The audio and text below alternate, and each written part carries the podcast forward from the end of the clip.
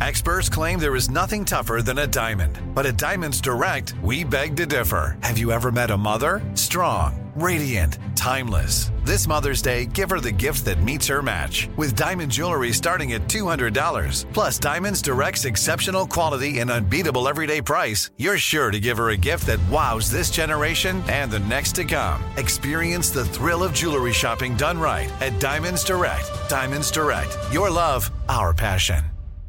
What does every grocery store aisle now have in common? Products that come in paper packaging. And not just the obvious ones like cereal boxes and juice cartons. From beauty products to boxed water, there are more opportunities to go papertarian than ever before. So why should you? Because paper comes from a renewable resource and can be recycled up to seven times. Simply put, it's the smart choice for the environment. And it turns out the easiest choice for you. Learn more at howlifeunfolds.com slash papertarian. I'm Tracy from Stuff You Missed in History class. Are you a small business owner or even someone who dreams of entrepreneurship? Then check out season two of Mind the Business Small Business Success Stories from iHeart Podcasts and Intuit QuickBooks. Join hosts Austin Hankwitz and Janice Torres as they interview entrepreneurs sharing insights around starting and nurturing a small business. You won't want to miss these inspiring stories of entrepreneurship and discovering ways to business differently so you can too. The Kakadu plum is an Australian native superfood containing 100 times more vitamin C than oranges. So why have you never heard of it? PR. No one's drinking a Kakadu smoothie? I'm JB Smoove, and that was a full episode of my new podcast, Straightforward, inspired by guaranteed straightforward pricing from AT&T Fiber. Get what you want without the complicated. AT&T Fiber, live like a gigillionaire. Available wherever you get your podcast. Limited availability in select areas. Visit AT&T.com slash hypergig for details. Welcome to Stuff You Missed in History Class, a production of iHeartRadio.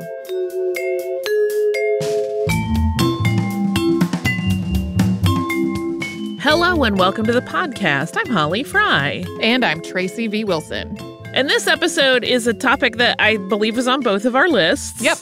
I had not gotten to it. And then uh, I met and had a chat with Yvonne So. She is one of the women selected to be part of the Seneca Women Podcast Academy.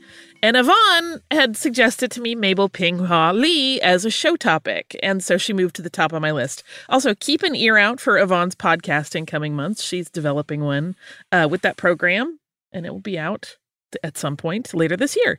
Um, Mabel is one of those people who is Chinese. She tended to use her anglicized name of Mabel Lee throughout her life, at least publicly. So we will do the same um, in part so that no one has to listen to me probably do a really bad pronunciation of uh, Asian vowels, which is always very tricky for me. Um, so just know that as we're going through it. And also, as you may know, May is Asian American Pacific Islander History Month. And while we are not generally governed on the show by calendar months because we'll try to talk about people from various communities throughout the year, this one does line up nicely with the wrap up of May.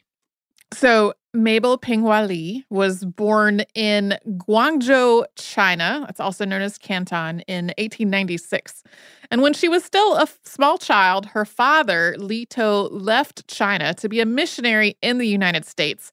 So you'll also see his name, of course, as To Li, and the spelling of To sometimes varies from source to source.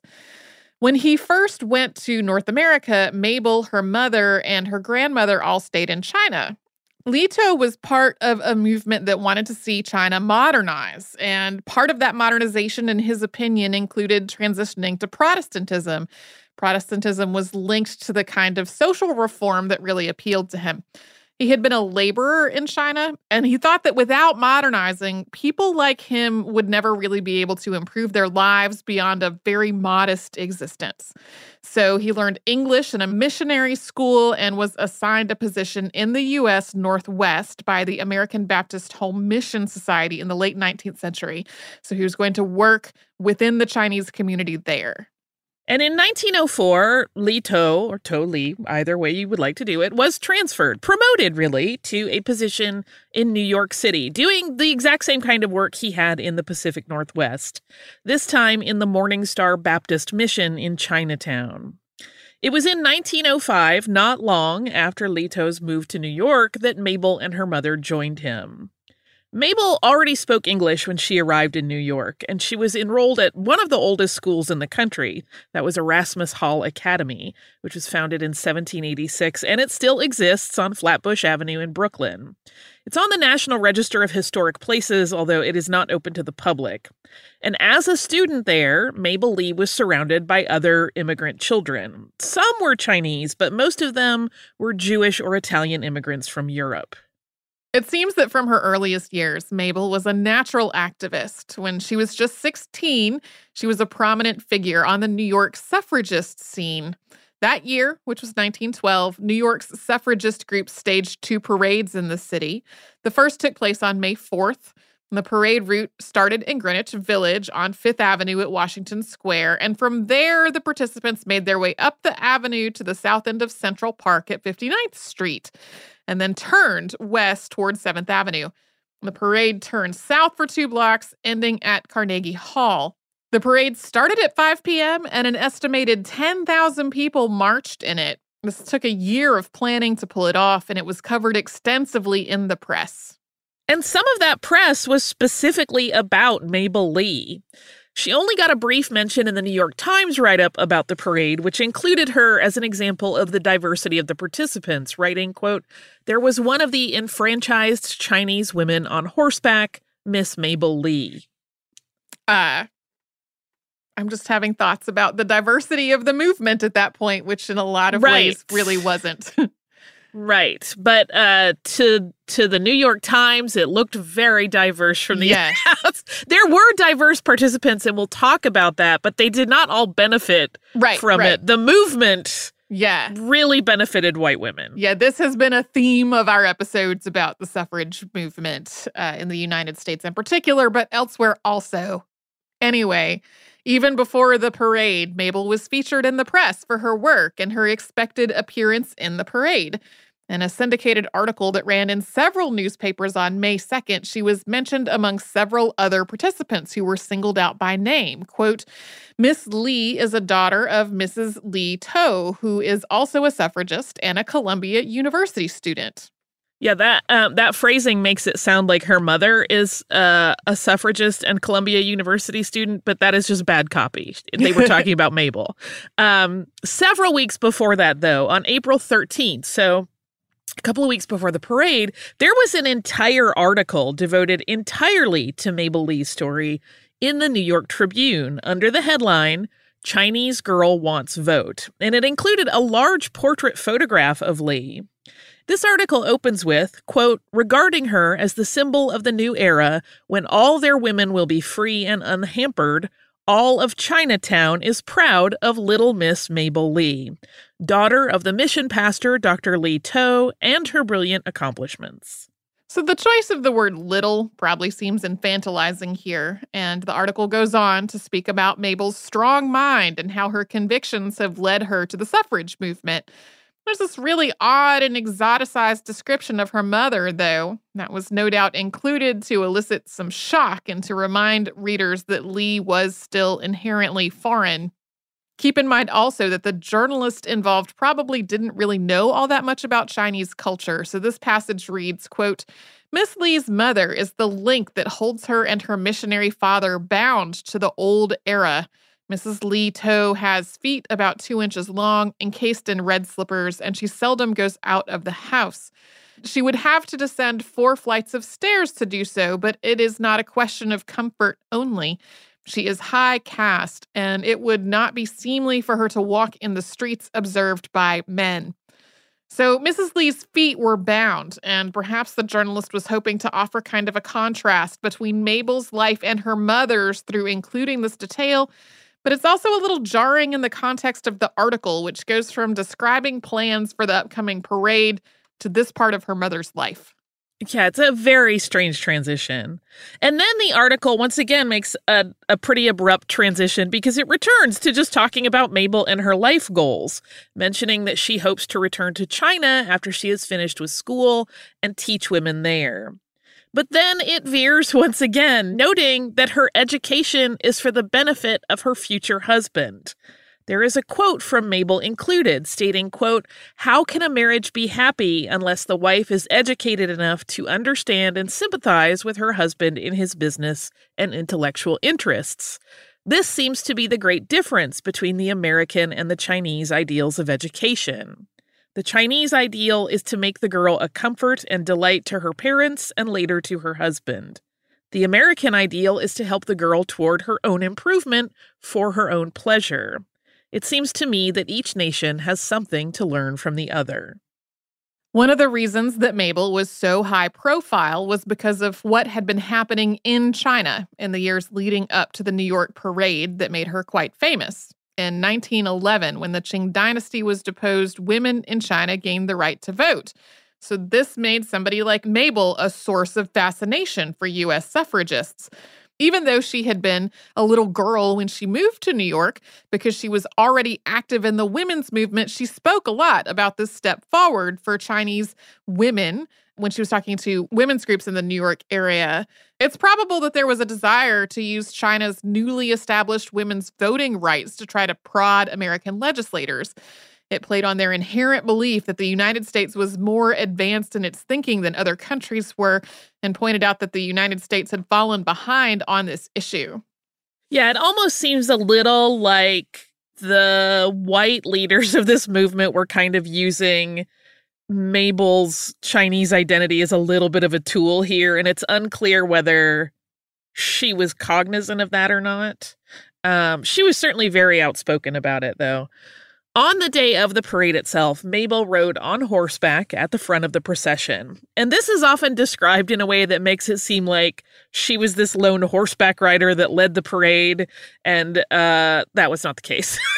there was actually an entire contingent of suffragists riding horses in the first group. Mabel was not even the leader of that group. Mabel's horse was white, which provided a sharp contrast to her black tricorn hat. That hat was worn by all of the women on horseback. We will pause here for a quick sponsor break, and then when we return, we'll talk about Mabel's time in college.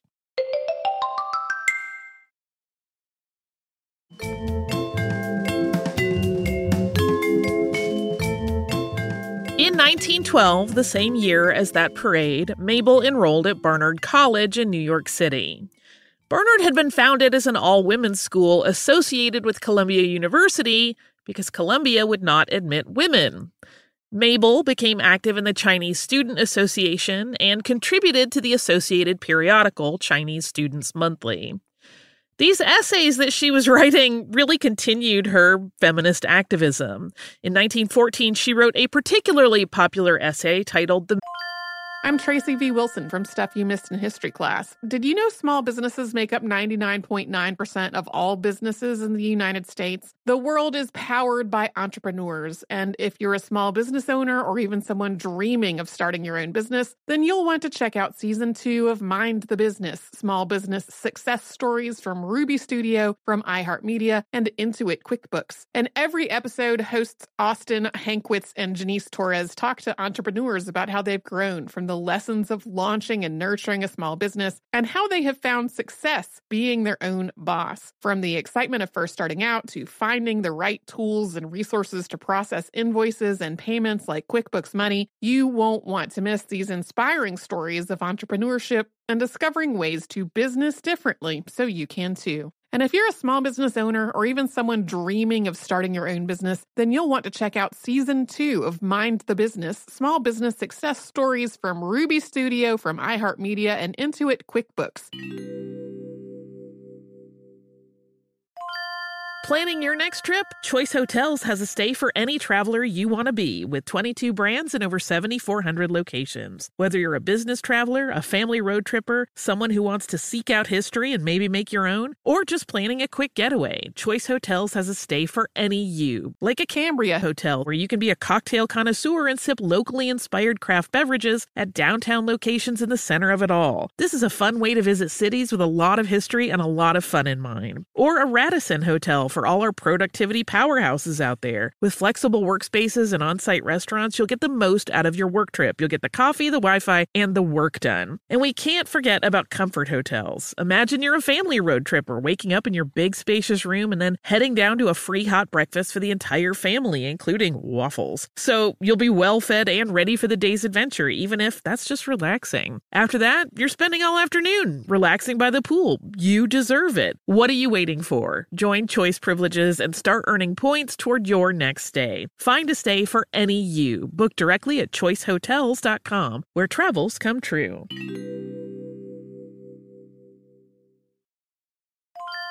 When you think about the future, what kind of technology do you envision? Whatever the future holds, artificial intelligence will undoubtedly be at the heart of it all. Join Graham Class as he hosts season two of Technically Speaking, an Intel podcast from Ruby Studio in partnership with Intel. Explore the future of technology that's rapidly evolving our world today with the help of AI. There is still so much work and research needed to fully understand the power and potential of AI, and Intel is at the forefront of implementing AI in revolutionary technology that's changing the world we live in for the better. In each episode, Graham interviews the minds transforming medicine and healthcare, retail, entertainment, personal computing, and more while pioneering new uses for AI in these spaces. Tune in every other Tuesday and explore the latest technology that's changing our world today and creating a more accessible tomorrow. Listen to Technically Speaking, an Intel podcast on the iHeartRadio app, Apple Podcasts, or wherever you get your podcasts. Xfinity has free premium networks for everyone this month, no matter what kind of entertainment you love. Addicted to true crime? Catch killer cases and more spine-tingling shows on A&E Crime Central. Crave adventure? Explore Asian action movies on Hi-YAH. Searching for something extreme? Check out skating, snowboarding, and more on Fuel TV Plus, the global home of action sports. And find crowd-pleasing bops on iHeartRadio's Hit Nation playlist. There's new free shows and movies to love every week. Say free this week in your Xfinity voice remote meaning of woman suffrage. And in her opening paragraph, she shows her disdain for the way that the women's suffrage movement had become something of a joke in some circles, writing, quote, It is a fact that no matter where we go, we cannot escape hearing about woman suffrage. Yet there is hardly a question more misunderstood or that has more misapplications. So manifold are its misconceptions that it has come to be a byword suitable for every occasion.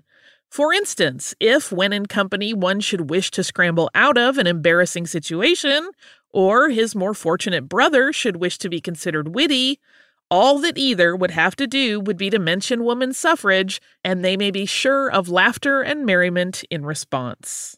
That essay is definitely a product of its time. While Lee was incredibly progressive in a lot of ways, she also insisted that equality had to include Christianity, and that, of course, is very outdated by today's standards. But her larger message, which she would reiterate throughout her activism, was that excluding women from positions of equality was cutting off a resource that would benefit everyone. Quote, I cannot too strongly impress upon the reader the importance of this consideration, for the feministic movement is not one for privileges to women, but one for the requirement of women to be worthy citizens and contribute their share to the steady progress of our country toward prosperity and national greatness.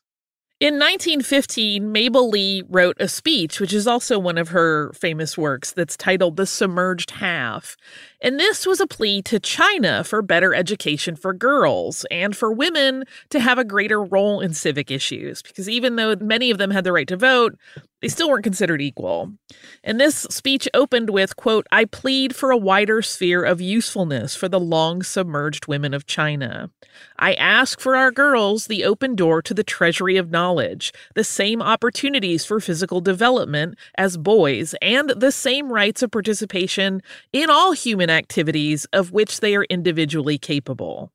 She makes the case in her speech that women have long been significant contributors to China's history. Quote, any picture showing the condition of Chinese women throughout the bygone past, though dark in the main, must be a moving picture to be strictly truthful. Glimpses of light run through every scene. Women of learning, women versed in statecraft, women of commanding intellect, and heroines in every walk of life emerged from cramping surroundings and played their parts in the long drama of Chinese history.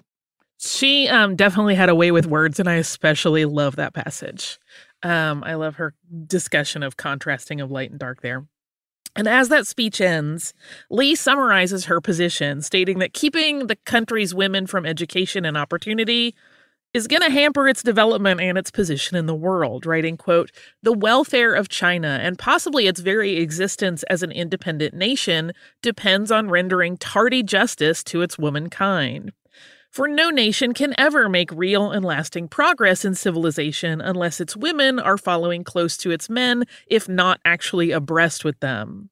In the fierce struggle for existence among the nations, that nation is badly handicapped, which leaves undeveloped one half of its intellectual and moral resources.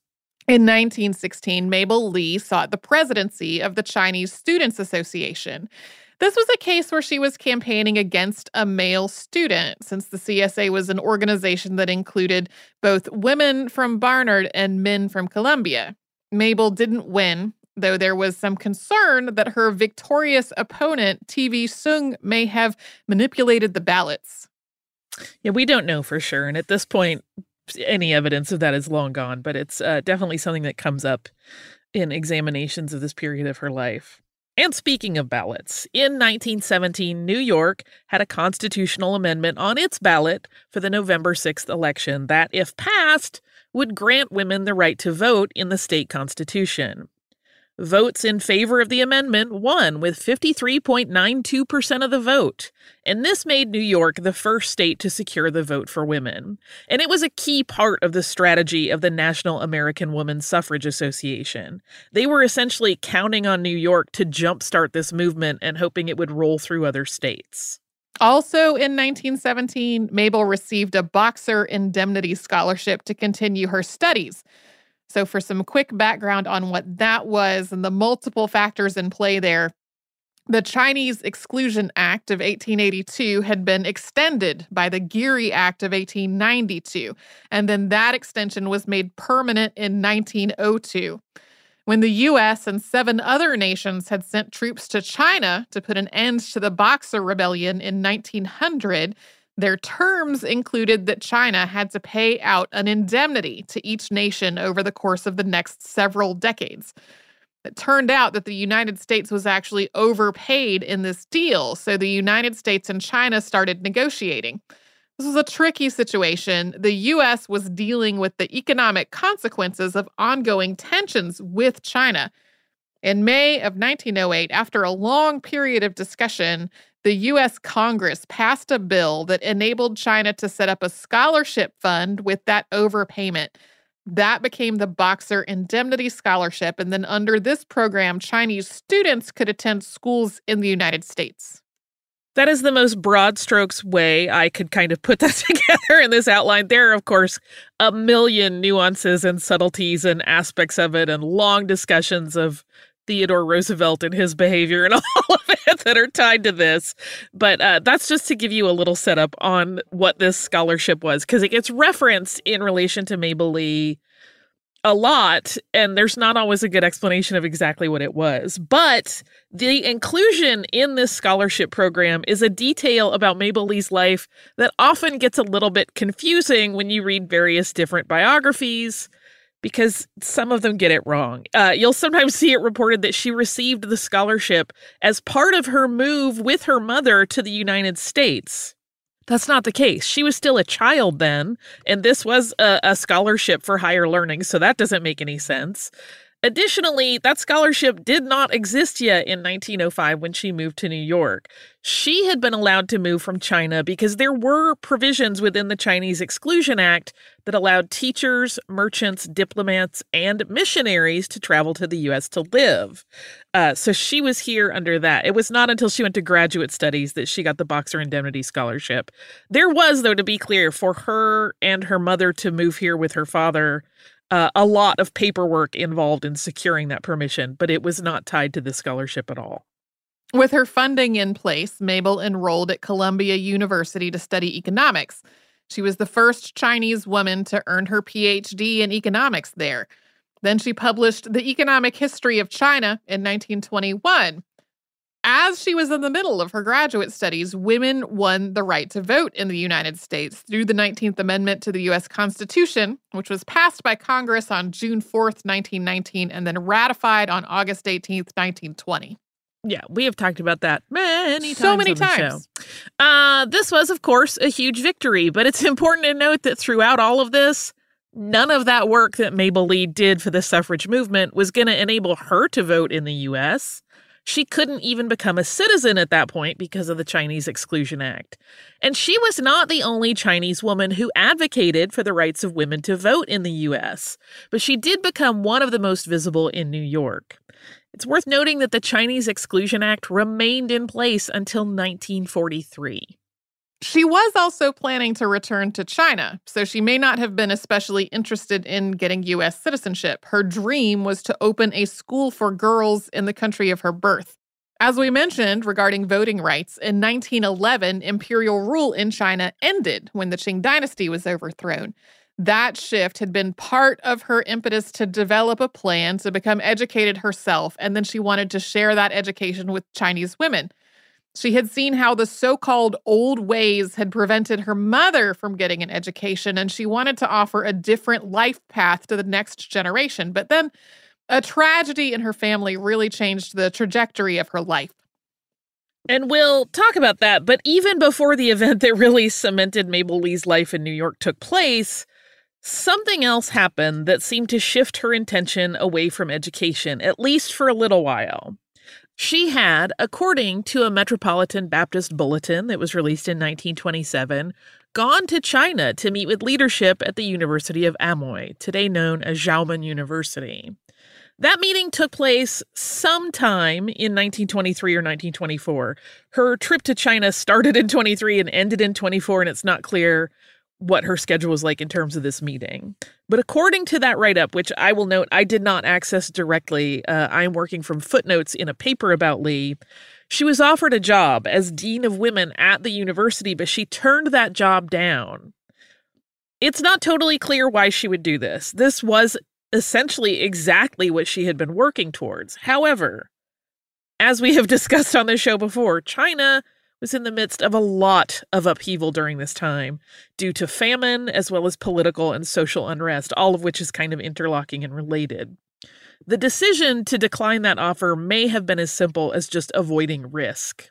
So she returned to New York and she appears to have started working with an export business that was based in Hong Kong. It is entirely possible that her intent was to spend some period of time back in the States earning money. Remember, she had a PhD at this point, so she was able to command a pretty good salary. Uh, and then do that for a while before returning to China full time at some point in the future. But that's all still pretty speculative. We don't really have any of her personal thoughts on the matter. Yeah, and in 1924, Mabel's father, Li To, died suddenly after a heart attack or a stroke. And his death has its own lore surrounding it. Since his early days working in Chinatown, Mabel's father had worked really hard to try to reduce the crime in the neighborhood.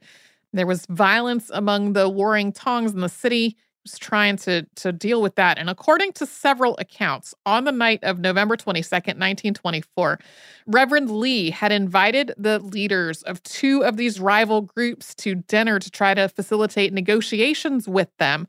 But this discussion became increasingly contentious, and Mabel's father died on the spot.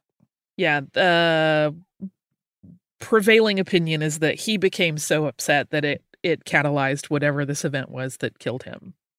Mabel immediately stepped into the roles that he had left vacant in his death. First as her mother's caretaker and also as leader of his church. She was not officially recognized as her father's successor until five weeks later when the American Baptist Home Mission Society and the New York City Baptist Mission Society appointed her as mission director. So Lee's life may have switched paths at this point, but her activism remained, just with a different focus. When she inherited her father's work, she immediately started to look at how she could move the mission and its community forward. Her father had, as his work with various groups and conflict indicates, done a lot of work to galvanize Chinatown. He was deeply respected for it. He had amassed a lot of trust in the community and he had also become really influential. And Mabel Lee was not about to squander that hard earned family reputation. One of the biggest problems that she saw immediately upon assuming her father's work was that there was a little bit of a transient aspect to his mission. The Chinatown mission had always rented space, it did not have a permanent address of its own. So she started to create a plan to change that. Mabel worked closely with the executive secretary of the New York City Baptist Mission Society, that was Dr. Charles H. Sears, who studied and wrote extensively during his lifetime about the benefits of community churches in cities. And together, Sears and Lee launched a fundraising campaign that was able to raise enough money for the mission to purchase its own building. It appears that Mabel initially envisioned this project as something she could do as a transitional leader for the church. Unlike her father, she hadn't gone to theology school. She didn't see herself as a minister. She saw herself really as a social activist, which had been the draw of a real estate project. She felt that in giving the mission a permanent home, she was creating not just a religious center, but also a place where the church could offer social services and help the community in a variety of ways. She had a three year plan to serve in her role as director through fundraising, purchase, groundbreaking, and opening of the building. And then she thought she would go back to China and have a career in women's education. Coming up, we will discuss Mabel Lee's efforts to retain the church congregation's Chinese identity while actually still trying to extricate herself from a life that she had not anticipated. And we will cover all of that after we hear from the sponsors that keep Stuff You Missed in History class going. I'm Tracy V. Wilson from Stuff You Missed in History class. Did you know small businesses make up 99.9% of all businesses in the United States? The world is powered by entrepreneurs, and if you're a small business owner or even someone dreaming of starting your own business, then you'll want to check out season two of Mind the Business Small Business Success Stories from Ruby Studio, from iHeartMedia, and Intuit QuickBooks. And every episode, hosts Austin Hankwitz and Janice Torres talk to entrepreneurs about how they've grown from the the lessons of launching and nurturing a small business, and how they have found success being their own boss. From the excitement of first starting out to finding the right tools and resources to process invoices and payments like QuickBooks Money, you won't want to miss these inspiring stories of entrepreneurship and discovering ways to business differently so you can too. And if you're a small business owner or even someone dreaming of starting your own business, then you'll want to check out season two of Mind the Business Small Business Success Stories from Ruby Studio, from iHeartMedia, and Intuit QuickBooks. Planning your next trip? Choice Hotels has a stay for any traveler you want to be with 22 brands and over 7,400 locations. Whether you're a business traveler, a family road tripper, someone who wants to seek out history and maybe make your own, or just planning a quick getaway, Choice Hotels has a stay for any you. Like a Cambria Hotel, where you can be a cocktail connoisseur and sip locally inspired craft beverages at downtown locations in the center of it all. This is a fun way to visit cities with a lot of history and a lot of fun in mind. Or a Radisson Hotel for all our productivity powerhouses out there. With flexible workspaces and on site restaurants, you'll get the most out of your work trip. You'll get the coffee, the Wi Fi, and the work done. And we can't forget about comfort hotels. Imagine you're a family road tripper waking up in your big, spacious room and then heading down to a free hot breakfast for the entire family, including waffles. So you'll be well fed and ready for the day's adventure, even if that's just relaxing. After that, you're spending all afternoon relaxing by the pool. You deserve it. What are you waiting for? Join Choice privileges and start earning points toward your next stay. Find a stay for any you. Book directly at choicehotels.com, where travels come true.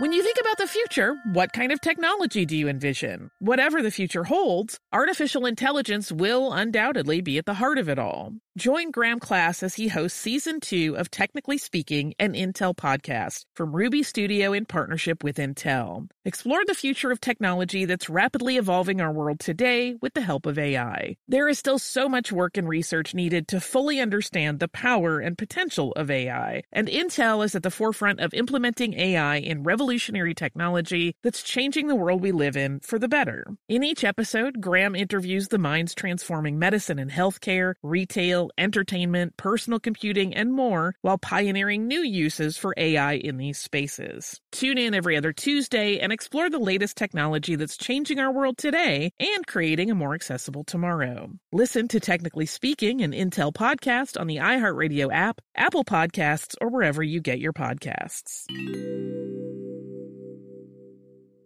Xfinity has free premium networks for everyone this month, no matter what kind of entertainment you love. Addicted to true crime? Catch killer cases and more spine-tingling shows on A&E Crime Central. Crave adventure? Explore Asian action movies on Hi-YAH. Searching for something extreme? Check out skating, snowboarding, and more on Fuel TV Plus, the global home of action sports. And find crowd-pleasing bops on iHeartRadio's Hit Nation playlist. There's new free shows and movies to love every week. Say free this week in your Xfinity voice remote.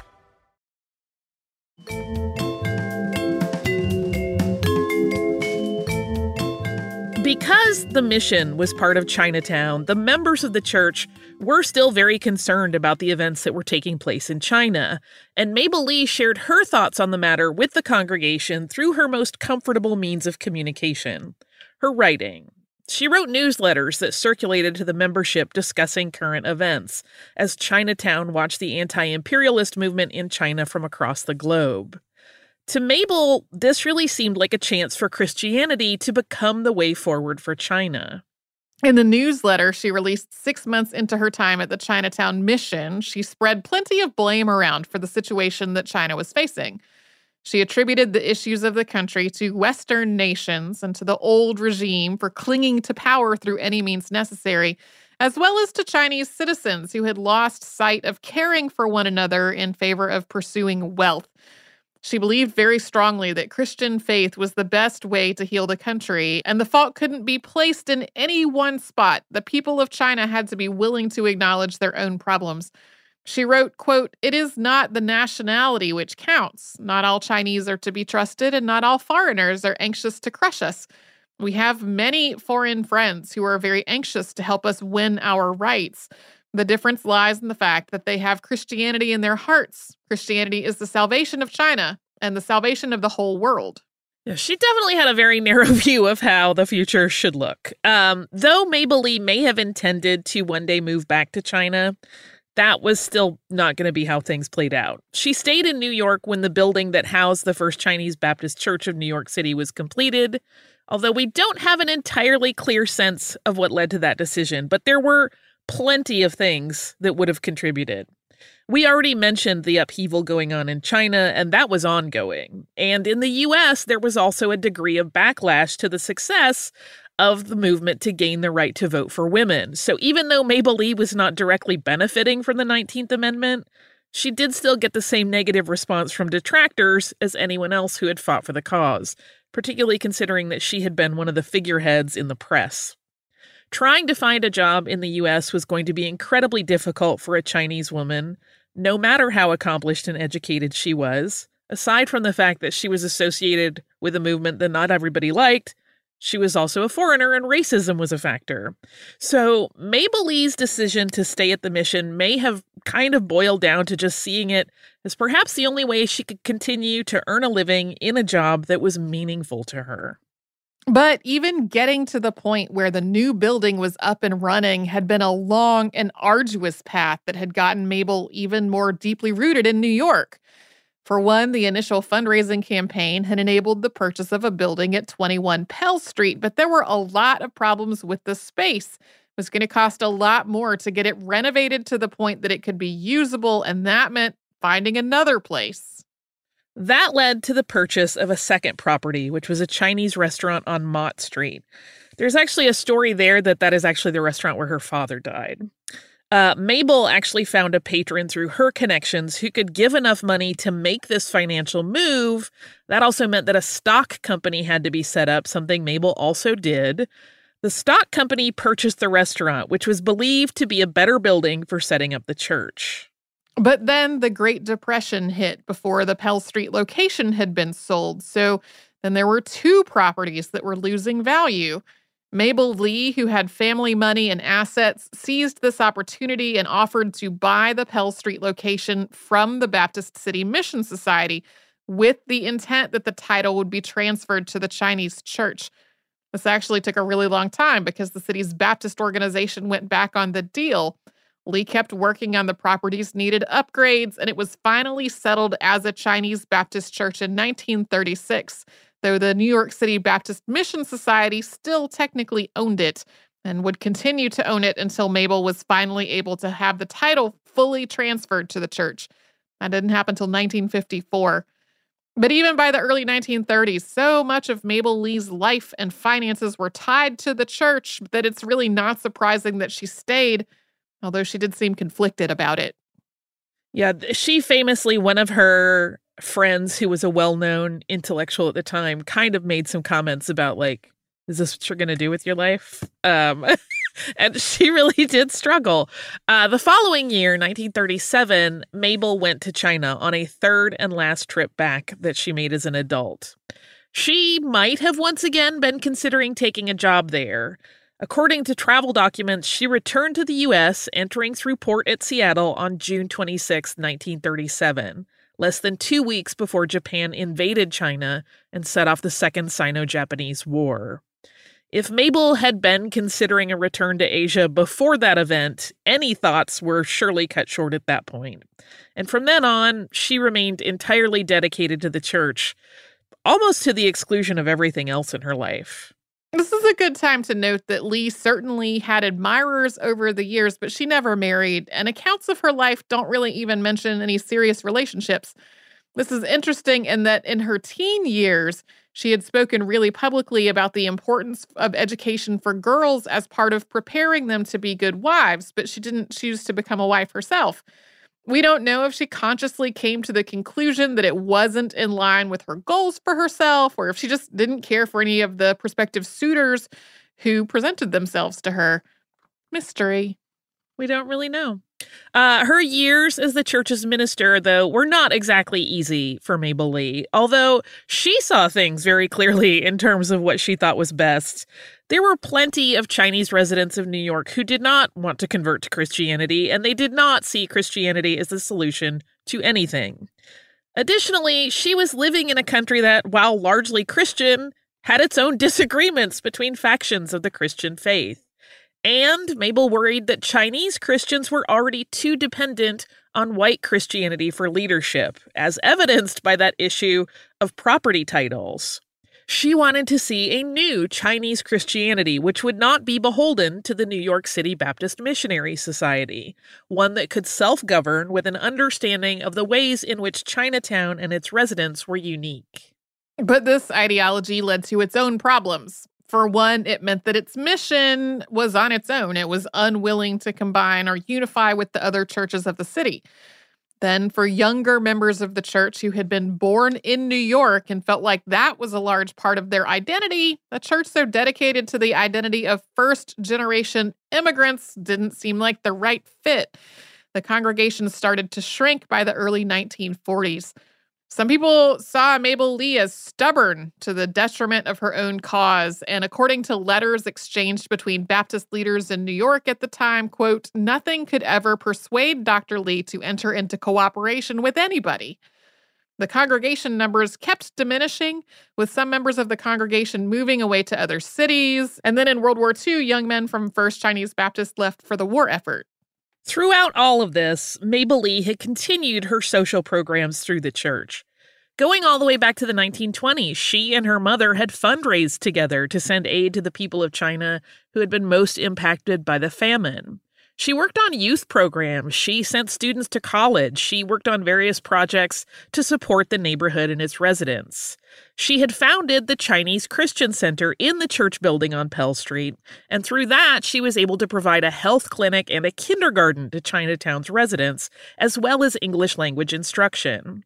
But though she had put a lot of effort into the church, particularly getting it to a point of independence, once she had achieved that milestone, her congregation had largely dissipated.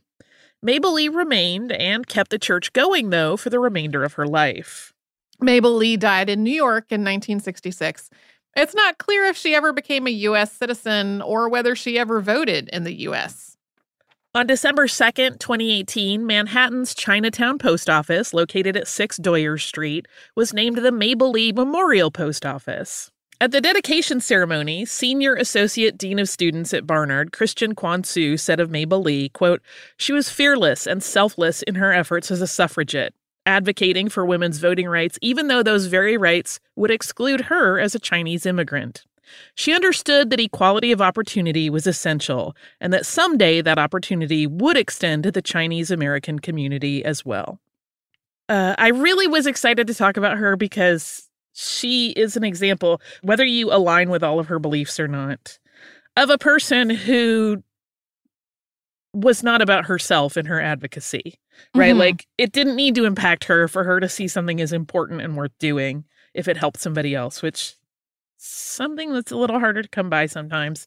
Uh, and I think we should all be reminded that that is an important uh, value in our, our lives. Right. Uh, it's hard, I understand, but she, she's great for that reason. Do you have listener mail before we close out? I have a couple pieces.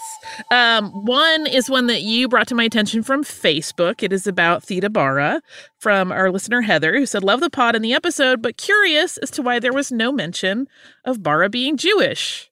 I have the easy answer, sort of, uh, which is that she was Jewish. She never really practiced. And in the biographies I read, that's kind of what they said, um, which felt a little like anemic to include in an yeah. episode. Well, and the some aspects of her life seem like they have a different read with that piece of the context. Like like the name changes, uh, if that was a factor, trying to move away from a name that might be more recog- like that plays a part. Uh, right. But still some question marks.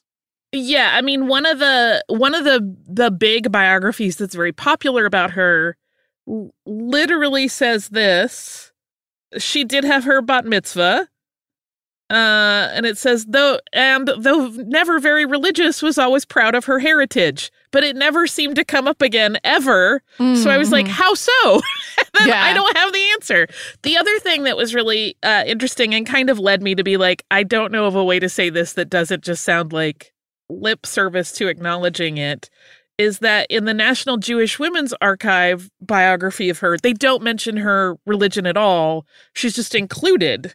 Um, so it got to be a little bit tricky, but I apologize if to anybody that felt like we were downplaying that as a, a moment of representation for Jewish identity on the show. It just it seemed so secondary to her life that I felt like it was shoehorning it to put it in because mm-hmm. she never seemed to say much about it herself.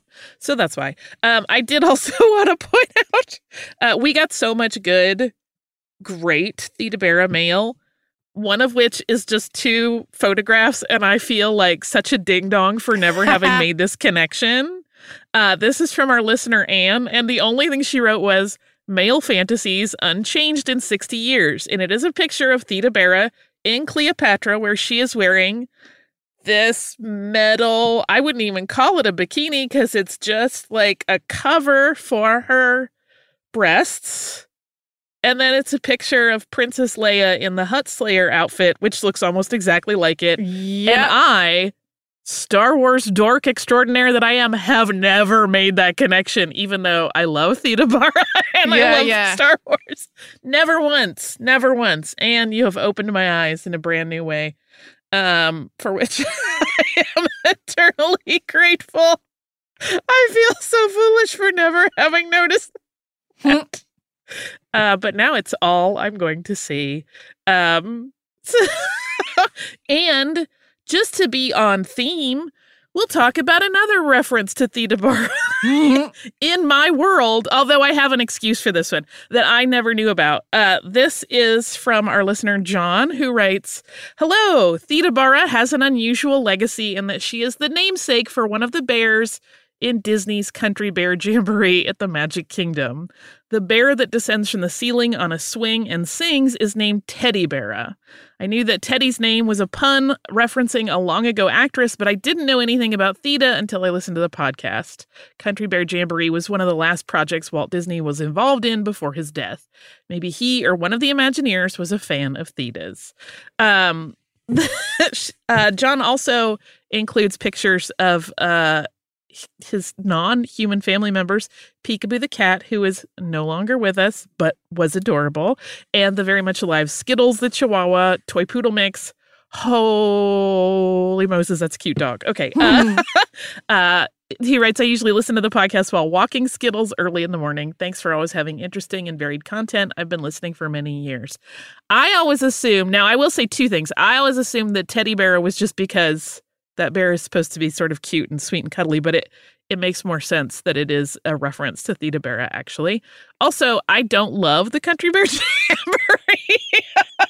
I find those bears slightly frightening, so I have only been a partaker of that particular entertainment mm, maybe three times in my life. So I'm going to beg out with that one. But now we have two evidences of me being a dingling and not recognizing connections, uh, which is great. Uh, if you would like to write to us and tell me another thing I've missed that's connected to Disney or Star Wars, knock yourself out. You can do that at historypodcast at iheartradio.com. You can also find us on social media as Missed in History. And if you have not yet subscribed to the show, that is easy as pie. You can do it on the iHeartRadio app or anywhere you listen to your favorite shows.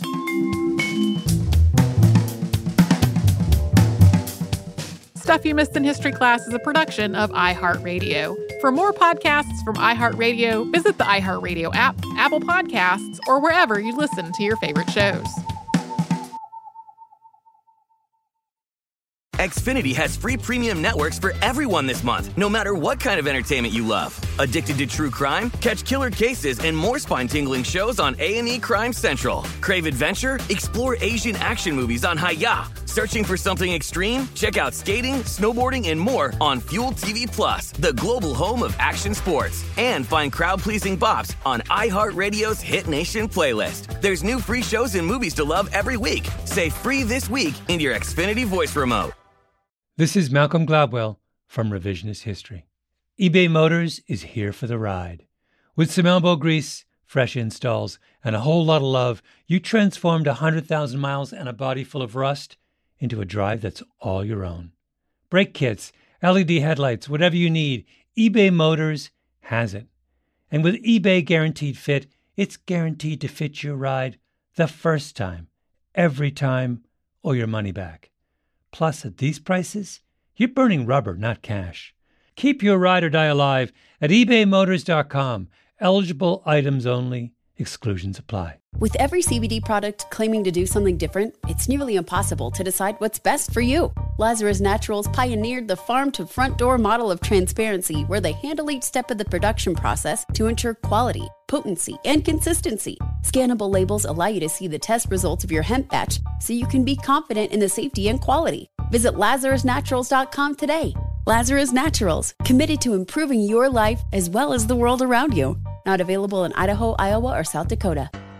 We are the voice of NASCAR. The green flag is in the air, and we are underway. The great American race. The Motor Racing Network. NASCAR Cup, Xfinity, and Craftsman Truck Series Racing live on your hometown radio station and MRN or NASCAR.com. Martinsville, Talladega, the Chicago Street Course. We have the side by side action and last lap passes for the win. Photo finishes. Ryan Blaney will win. The voice of NASCAR, the Motor Racing Network work.